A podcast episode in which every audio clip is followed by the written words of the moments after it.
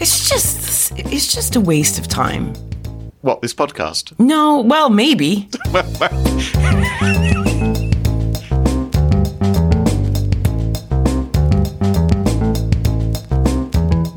Smashing Security, Episode 164 A Bitter Pill to Swallow, with Carole Theriault and Graham Cluley.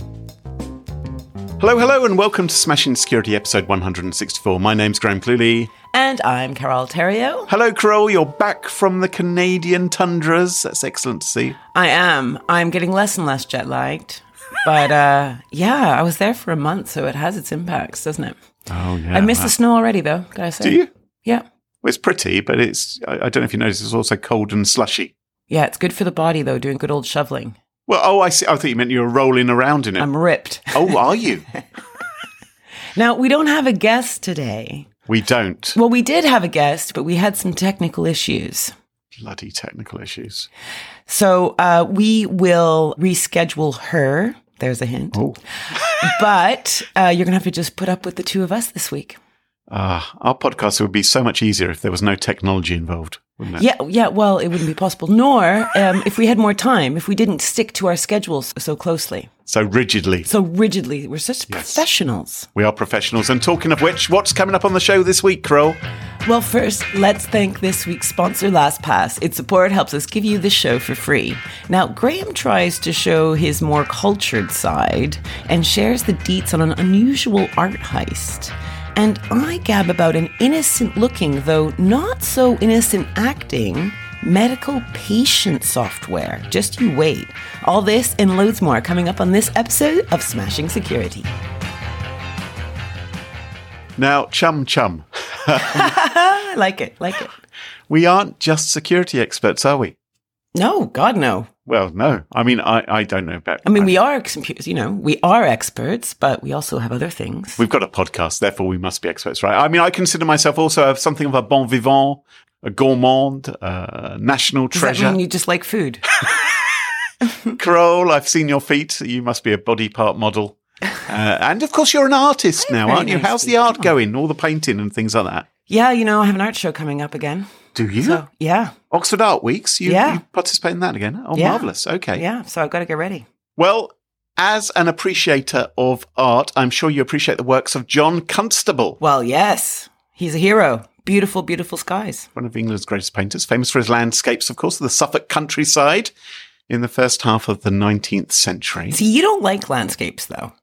Well, I prefer people in my pictures. I think I, I know I'm sort of, you know, Yeah. quite like that sort of thing. But, but you come from Canada where there are no people. There's just acres and acres of land. Yeah, I like a good old landscape. Well, word reaches us that hackers have managed to trick a Dutch art museum into paying them 2.4 million pounds, which is about uh, Ooh, that's got to hurt a museum. yeah, about twelve dollars fifty, I suppose, for our US friends, uh, for a John Ho-ho. Constable painting. yes. So, uh, would you like to hear the story, Carole, of how all this happened? Yeah, yeah. I'm course sitting, you I'm, would, I'm of sitting back. I'm sitting back. I've got my coffee in hand. Let's go. Well, the story starts like this. In March 2019, the director of, the, I'm going to have to take a run up at this, the director of the Rijksmuseum Twenthe Art Museum in Enschede in the Netherlands. I love how you put an accent on, just to give it a bit more authenticity. The, the director popped along to the European Fine Art Fair to check out the pictures. Went, oh, that's nice. Oh, that's lovely. All the great artists were represented. Turner, Constable, Theriault, they were all there. but the picture which caught his eye was Constable's 1855 painting. I'm sure you know it. A view of Hampstead Heath. Oh, I don't. I couldn't recall it in my head like that. No. Oh, right. Well, I'll tell you what it, which one it is. In fact, what I've done is I've, I've just put it in the document which we shared, and I'll also link to it in the show notes. Now, I'm not sure it's that amazing, this view from Hampstead Heath. But you're not looking at a finished painting here. The one you put in the document is just like the study. It's just the, it's what's called a Is it? Is it? Yeah. So it's just a tonal, a tonal sketch of the landscape in one color. So you can kind Oh. of go, oh. this is where the light's going to hit. This is how the composition of the painting's going to work. So it's kind of like a study. Oh, I thought he hadn't coloured it in. okay, so I've made a mistake. All right. I th- well, anyway, the director of this Dutch museum, he saw this and he thought, oh, I'd love to stick that up on my wall. I think that looked marvellous. And so he began negotiating with a London art dealer called Simon Dickinson to buy the Constable painting. Okay, so this would be like you falling in love with one of my paintings, and you Unlikely. call up your local art dealer. Your your your yeah. you call your local art dealer and uh, say, Richard, Richard, call Carole, and I want this painting on my wall. I want to look at it every day. Yes, yes, Okay, exactly. gotcha. Exactly. right. So this art dealer was saying, "Oh yes, we should Fair get enough. this." I imagine that's how it works. And the negotiations began. You can imagine that. Oh, there's a bit of haggling, a bit of to and fro. It's like, oh, will you include the little bit of string to hang it up on the wall? Can you give me a rusty nail? Well, he is a director of a museum. Presumably, he's got a few of those things in the back room. I'm going to take off some of the price because it isn't coloured in. That kind of thing, right? I've got to buy a few more paintings this year. Yeah. Well, these things take time. There's a lot of haggling going on. But then, ha ha ha, a breakthrough occurred, right? And the price was agreed. 2.4 million British pounds or $3.1 million. Mm-hmm. And Dickinson, the London art dealer, delivered the precious painting, the masterpiece, to the Dutch Museum. Okay, so they agreed. They agreed the price. They Yes. agreed everything. Yes. Uh, they did a digital handshake. Well, I don't know about that. Like, they agreed. you know, I don't know how it works with uh the old funny handshakes. But uh, yeah, the painting has arrived. Marvelous. Everything's good, right? Everything's good. Well, okay, and he's got his money. Yeah. Okay, was the museum up to some nothing no good, or what happened? Well, no, the museum weren't the scammers. Okay, So the price had been agreed, right, in the email, and the money had been transferred. And in the email, it said, you know, transfer the money for payment of the painting into a Hong Kong bank account. And the museum, sure enough, funneled the money over to Hong Kong. Oh, okay. Was that? I guess that was agreed. Well, it was agreed in the email. And the museum thought it was the art dealer in London who was telling them the banking details. But of course, kaboom! Yeah. It was disastrous. You see, I kind of feel a bit like I would have got someone on the phone. Suddenly, it was a different bank account, and I had to use the IBAN number for Hong Kong. Right. So you would have, you would have, It, asked- unless I thought he was in Hong Kong or she was in Hong Kong, who I was dealing Yes. with. I suppose that's possible as well. So you would, if you'd been in the museum, you would have asked the person emailing. You wouldn't know that it was a hacker. No, no, So I'm assuming Can you we've send made a me the relationship phone since number? we're talking 2.4 million, right? and I can, yes. and I know we've talked, and he says, "Yes, of course, I'm in Brussels. That's where I am based, right, Uh-huh, or wherever." yes, yes. There would have been some information passed on. However, Mm. that does not mean that the person who's actually paying from the museum, I'm imagining, you know, it could be someone else who wasn't involved in the negotiation, so just paid it. Oh, I think it was the museum who were buying. no, I it. know, but it may be two people, two different cogs, right? Oh, I see. So the the person who- finance department versus Ah, the yes. purchasing department. Okay, yes, that's that's always possible. Anyway, this has now ended up in court because, as you correctly surmised, it was a hacker who had intercepted the conversation between the art dealer and the museum, jumped in on the negotiation, posing as the dealer, and given those phony bank details for the money to be put into. And and it's not the hacker who's shown up in court. They're nowhere to be seen. No one knows who they are. Instead, it is the museum which is trying to sue the art dealer. The one who provided the painting. Yes. The one who's out 240 million or 2.4 million. 2.4 million. Yes. exactly. So the museum, which paid the money to the wrong people, is blaming the art dealer, saying that the art dealer should have noticed that the fraud was taking place because they'd been copied on the email thread. Even though the bank account had been changed to Hong Kong and they didn't. The lawyers for the museum actually say that the art dealer, by saying nothing, they said everything. So they should have spotted what was going on and gone, oi, oi, oi, oi, oi. Those aren't our bank details. What's going on here? Do you know what's depressing about getting older in life? What?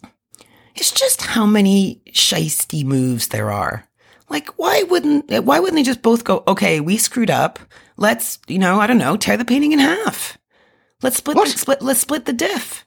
Tear, tear the paint. this isn't so, this isn't a Banksy which gets shredded. Do you remember when that painting by Banksy got shredded? They the could do six months, six months. Oh, just sort of have co-ownership. Yeah, Co-ownership. well, no, no, Carole, that's rubbish because the art dealer owned the painting, right? Now they only own half the painting and they've received none of the money. No, no, no. And I think they should split the money them. as well. They should split the money. I think the museum should pay him 1.2, half the money. for six months of the year. No, just pay half, and then they both are have equal loss and equal gain. Okay, okay, look, Sorry, Look, this, see, I can sort this. this isn't like some sort of divorce settlement where you're Well, getting what- visiting rights at weekend. No, because the art dealer owned the painting outright. Maybe they want to sell it to someone else who would offer 2.4 million rather than getting 1.2 million, and they'll never be able to sell I the other understand. half. Who's going to want to buy the other half of the painting? I understand. Okay, it's not an ideal situation. However, it is. It is what it is. What and the really, really the actual the problem, the actual person who should be getting the finger is this mysterious hacker. If they pooled their resources, maybe and go after them. Well, interestingly, both the art dealer and the museum are blaming each other for the Yeah. hack. Well, that's kind of stupid. And saying, well, it wasn't us who had our email hacked, it must have been you. So this has gone to the courts now. The and the courts are going to have to fat rich decide. off it. Well done, no, no, no doubt. Clearly, the museum would have been wise to have independently verified the legitimacy of the bank account they're chucking money into, but they argue that the art dealer as well should have been a little bit more vigilant. So, uh, It's just, it's just a waste of time. what this podcast? No, well, maybe. Just, well, well, No, no, but my story, my story is about people. You know, this situation. Okay, so here, this the problem here is two innocent parties that were trying to make a deal got screwed, yes. right? And now they're blaming each other for getting screwed, as opposed to just saying, okay, there's a bit of egg on both our faces here, but really, it's because we got targeted. And like what? So if whoever is found to have the malware or the issue is going to be the one that has to suck it up, is that the idea?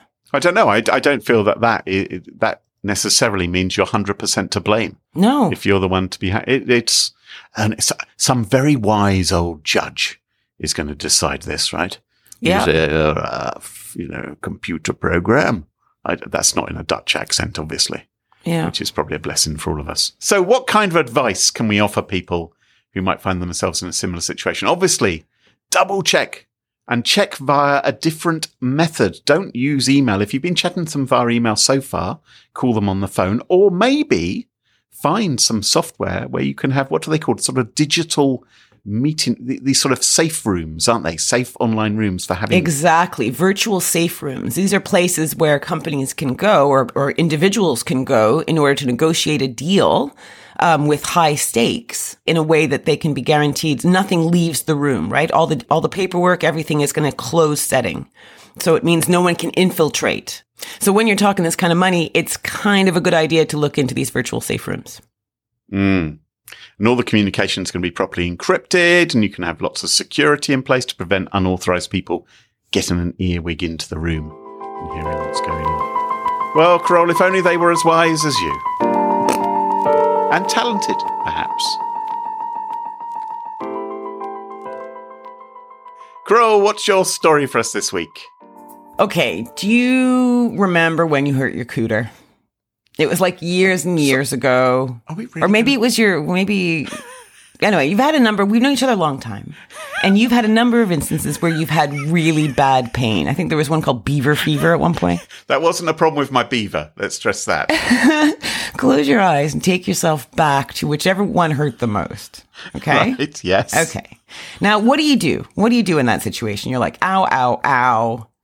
Oh, it's easy. Uh, I'm a man, so what I will do is I will complain about it a lot, but I won't actually go to the doctor. Because, Uh, I thought in your case you had quite a fetching doctor, so you'd be Oh, well, I dashing did- off. I did eventually go and see. Um, I, I won't mention her name, but I did. Go, she no longer works there for reasons which may become apparent. I did. I did go and see my doctor, and she wanted to examine me.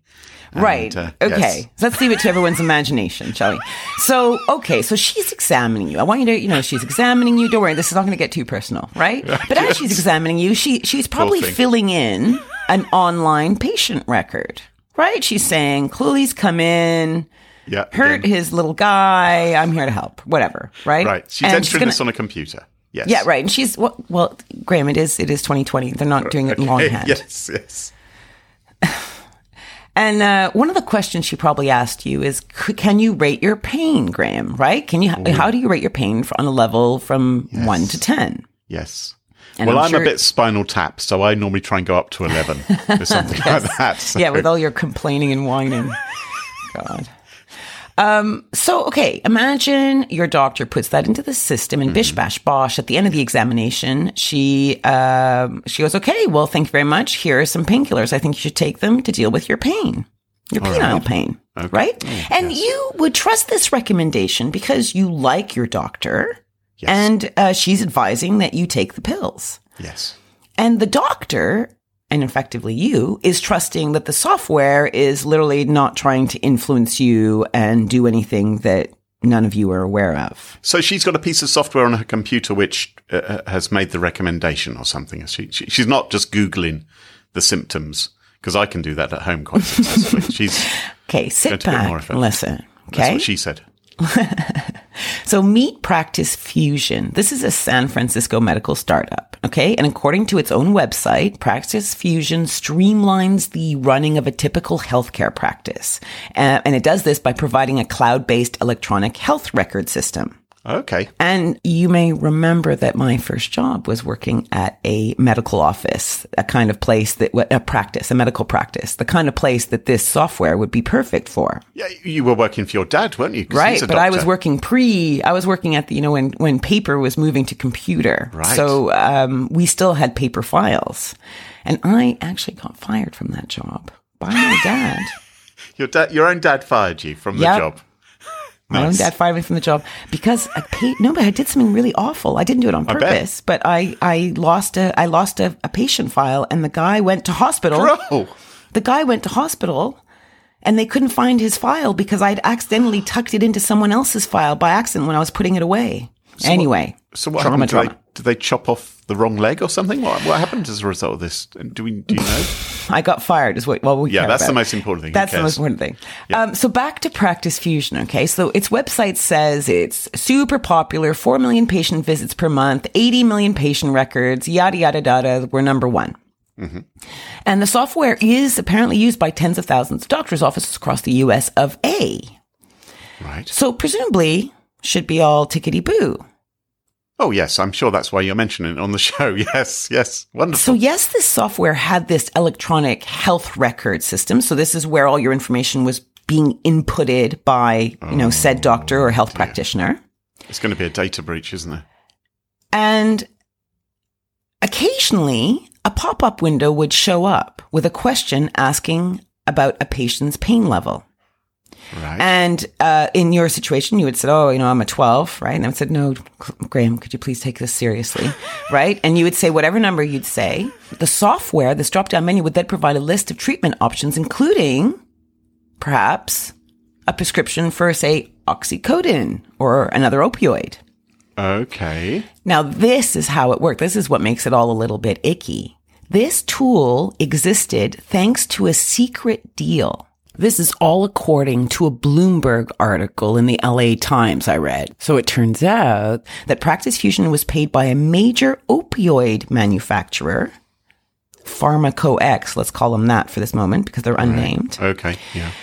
So this major opioid manufacturer paid Practice Fusion money in order to kind of boost prescriptions to addictive pain pills.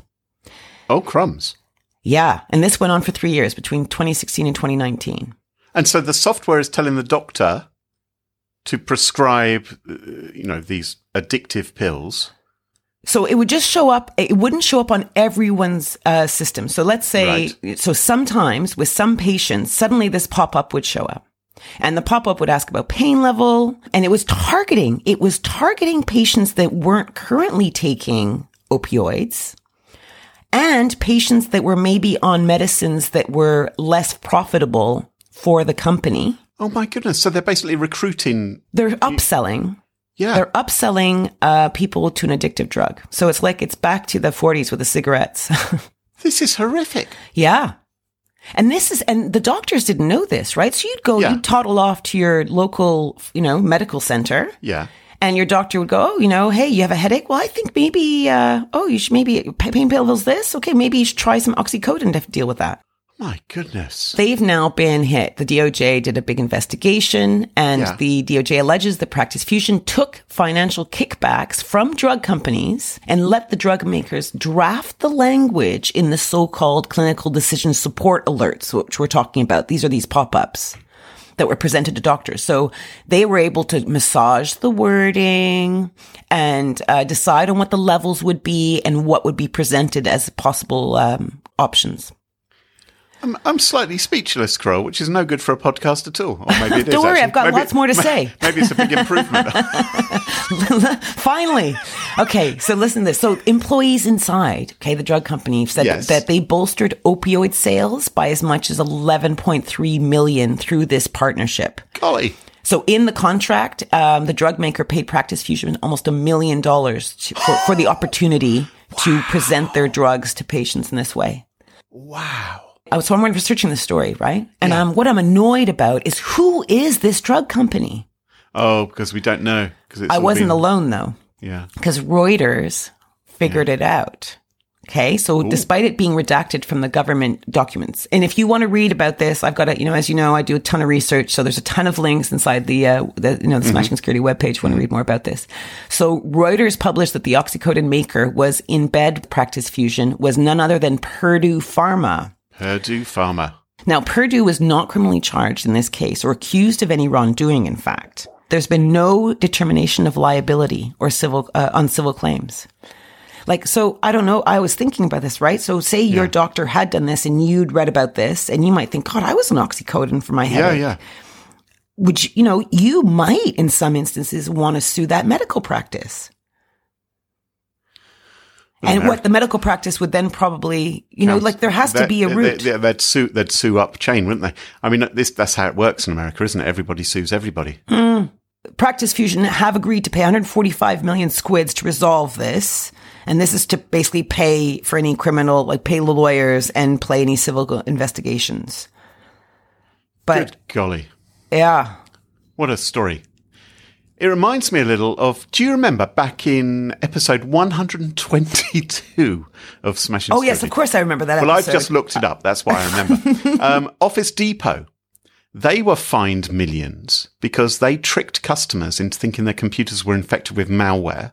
Because what hap would happen is you'd take your computer into Office Depot and they say, "Oh, we'll check to see why your computer's running slow or why you're having crashes." They'd run this piece of software which would falsely claim it was infected by malware, and then tell you you needed to buy a certain antivirus. Oh yeah, It was yeah, absolutely yeah, yeah. scandalous at the time, and they they ended up having to settle with the FTC millions and millions and millions uh, over those uh, tricked consumers. But it's a little bit like that because uh, although you genuinely did have the symptoms of some kind of illness or pain, the software is the thing which is telling you to take the wrong remedy, or perhaps Uh, well, no, it's the too- people too that created. It's both Well, the yes. drug maker and Yes. the people that created the software and the people that allowed the software and the practices. So they're obviously just buying an EDM. They're just buying an electronic patient record holder. They weren't even expecting these pop-ups. That wasn't, you know, they were just Yeah. looking for a place to hold data.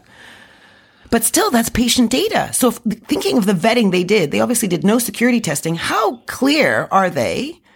That the the the data that they're holding on patients is actually secure. It just makes the whole thing feel a bit not as safe I- as you one know, assumes. If, if this kind of thing really gets my goat, I don't think a financial penalty is enough. I think someone has to have their ghoulies cut off because of this. if they have no ghoulies, what then? Well, You're planning to remove ovaries, oh, oh okay, yeah, maybe I've gone too far. Mm-hmm. Possibly. as usual.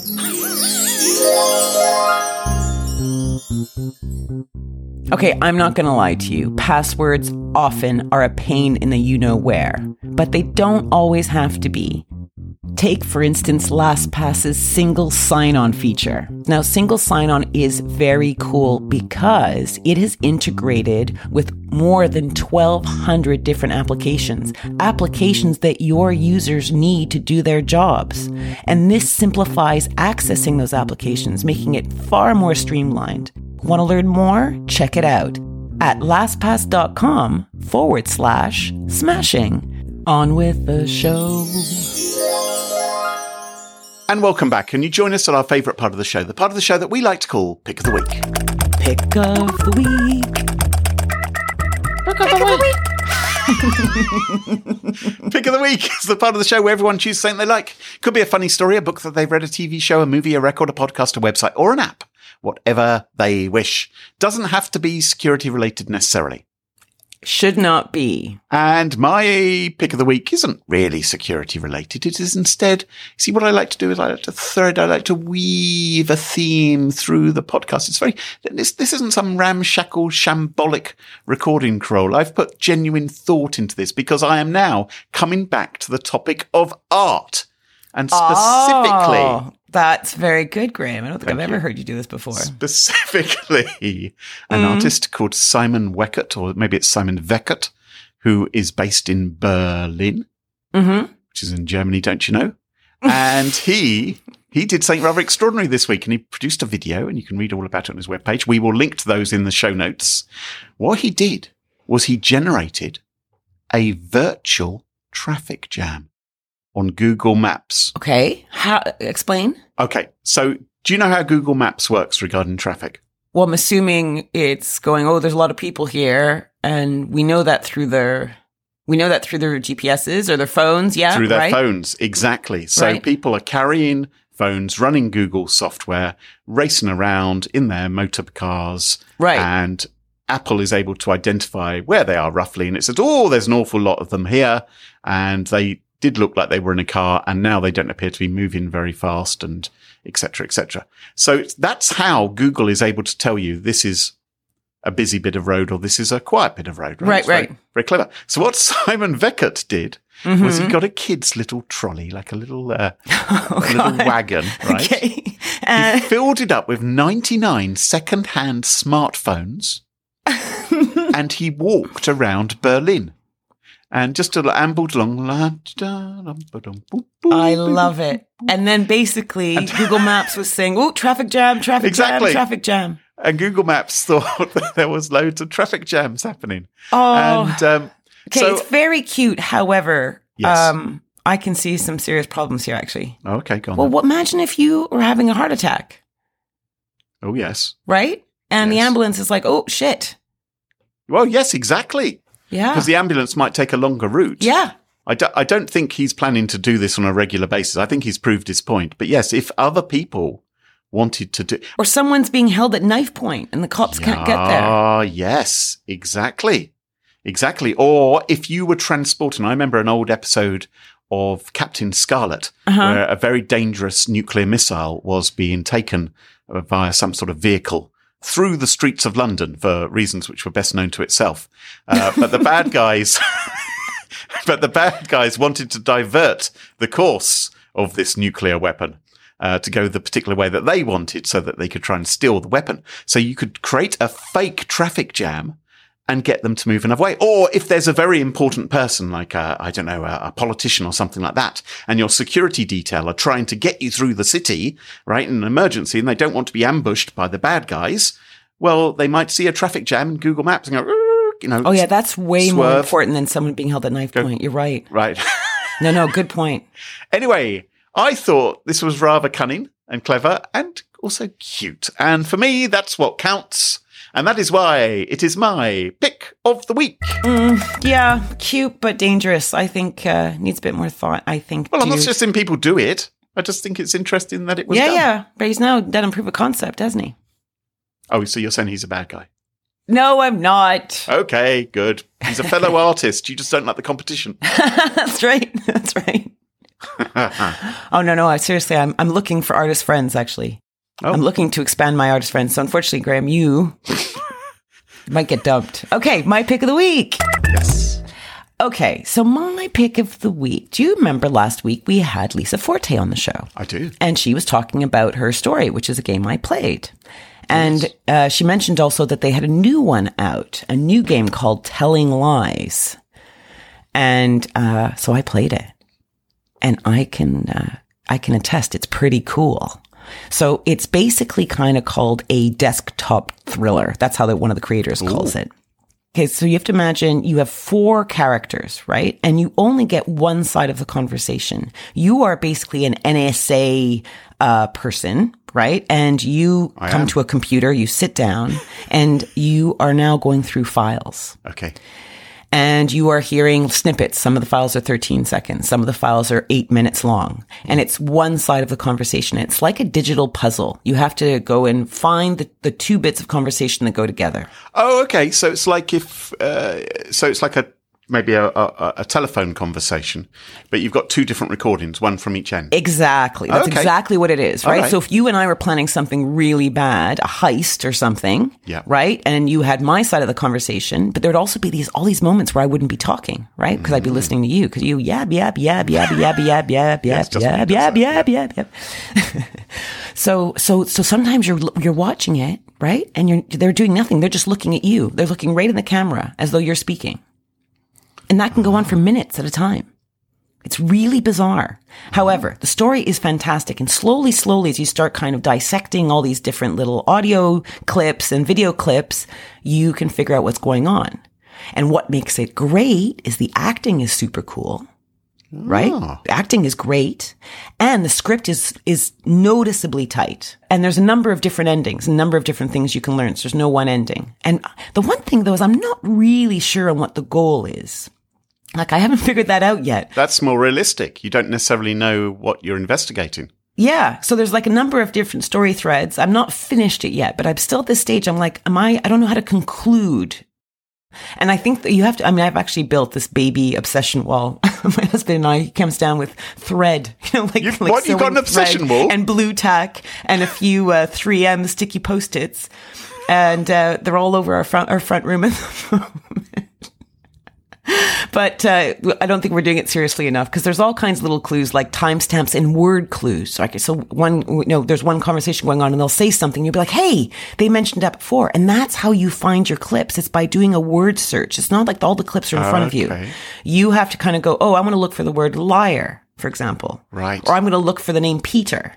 And then clips where that's mentioned comes up. Anyway, I've talked too much. It's really cool. Check it out. It does cost money, but it is, uh, I think it was seven dollars. so you got the, what, the iPad version? I got or- the iPhone one. I got it for the iPhone version. iPhone because I was Yeah. traveling. But then Yeah. what I ended up doing is we ended up doing it in our living room and I beamed it to the telly through the Apple TV. Oh, so you could both. so we were playing together and we were three of us actually, and it was great fun. I'm just checking out the website now. You can also buy it for Windows. Yeah, and it, it's available store. on Steam. Yep. Yeah. Anyway, I, I thought it was great fun, and it's it's something you can do on a Friday night with your um, other half, right? If you need to have something, because it's you know you, you get pretty into it. Anyway, that's my pick of the week: And it's called Telling Lies. telling lies. Excellent. Okay, I just wanted to repeat that because we had a we had a listener say, "Can you always try and remember to r- tell us what the pick of the week was at the end of the pick of the week?" It's published by Annapurna Interactive, and it was published initially in August 2019, so it's not even a year old. Still fairly nascent. Well, sounds really cool, I Good, think- it is. I think that just about wraps it up for this week. Um, if you'd like to follow us on Twitter, Do it. Follow us on Twitter at Smashing Security, no G, Twitter and allows to have a G. And you can also join us on Reddit in the Smashing Security Reddit. And don't forget, if you want to be sure never to miss another episode of Smashing Security, subscribe in your favourite podcast app, such as Castbox, which is currently featuring Smashing Security. Hooray! Thank Yeah, it you, is so cool. Thank you very much. Thank you, Castbox. And a huge thanks to all of you for pointing your ears our way, supporting us on Patreon, and giving us snoo- giving us wonderful reviews. Also, a big shout out to this week's Smashing Security sponsor, LastPass. Its support helps us give you this show for free. Check out smashingsecurity.com for past episodes, sponsorship details, and information on how to get in touch with us. Until next time, cheerio. Bye bye.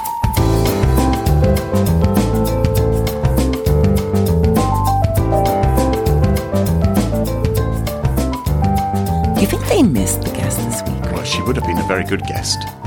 She'll come back. We'll explain what happened. It was. Uh, we're not going to blame anyone. No? No. We're not blaming anyone. We're not going to. Well, it's technology. Your story. It's computers' fault. Yeah. I don't want to get into. It. I blame Babbage.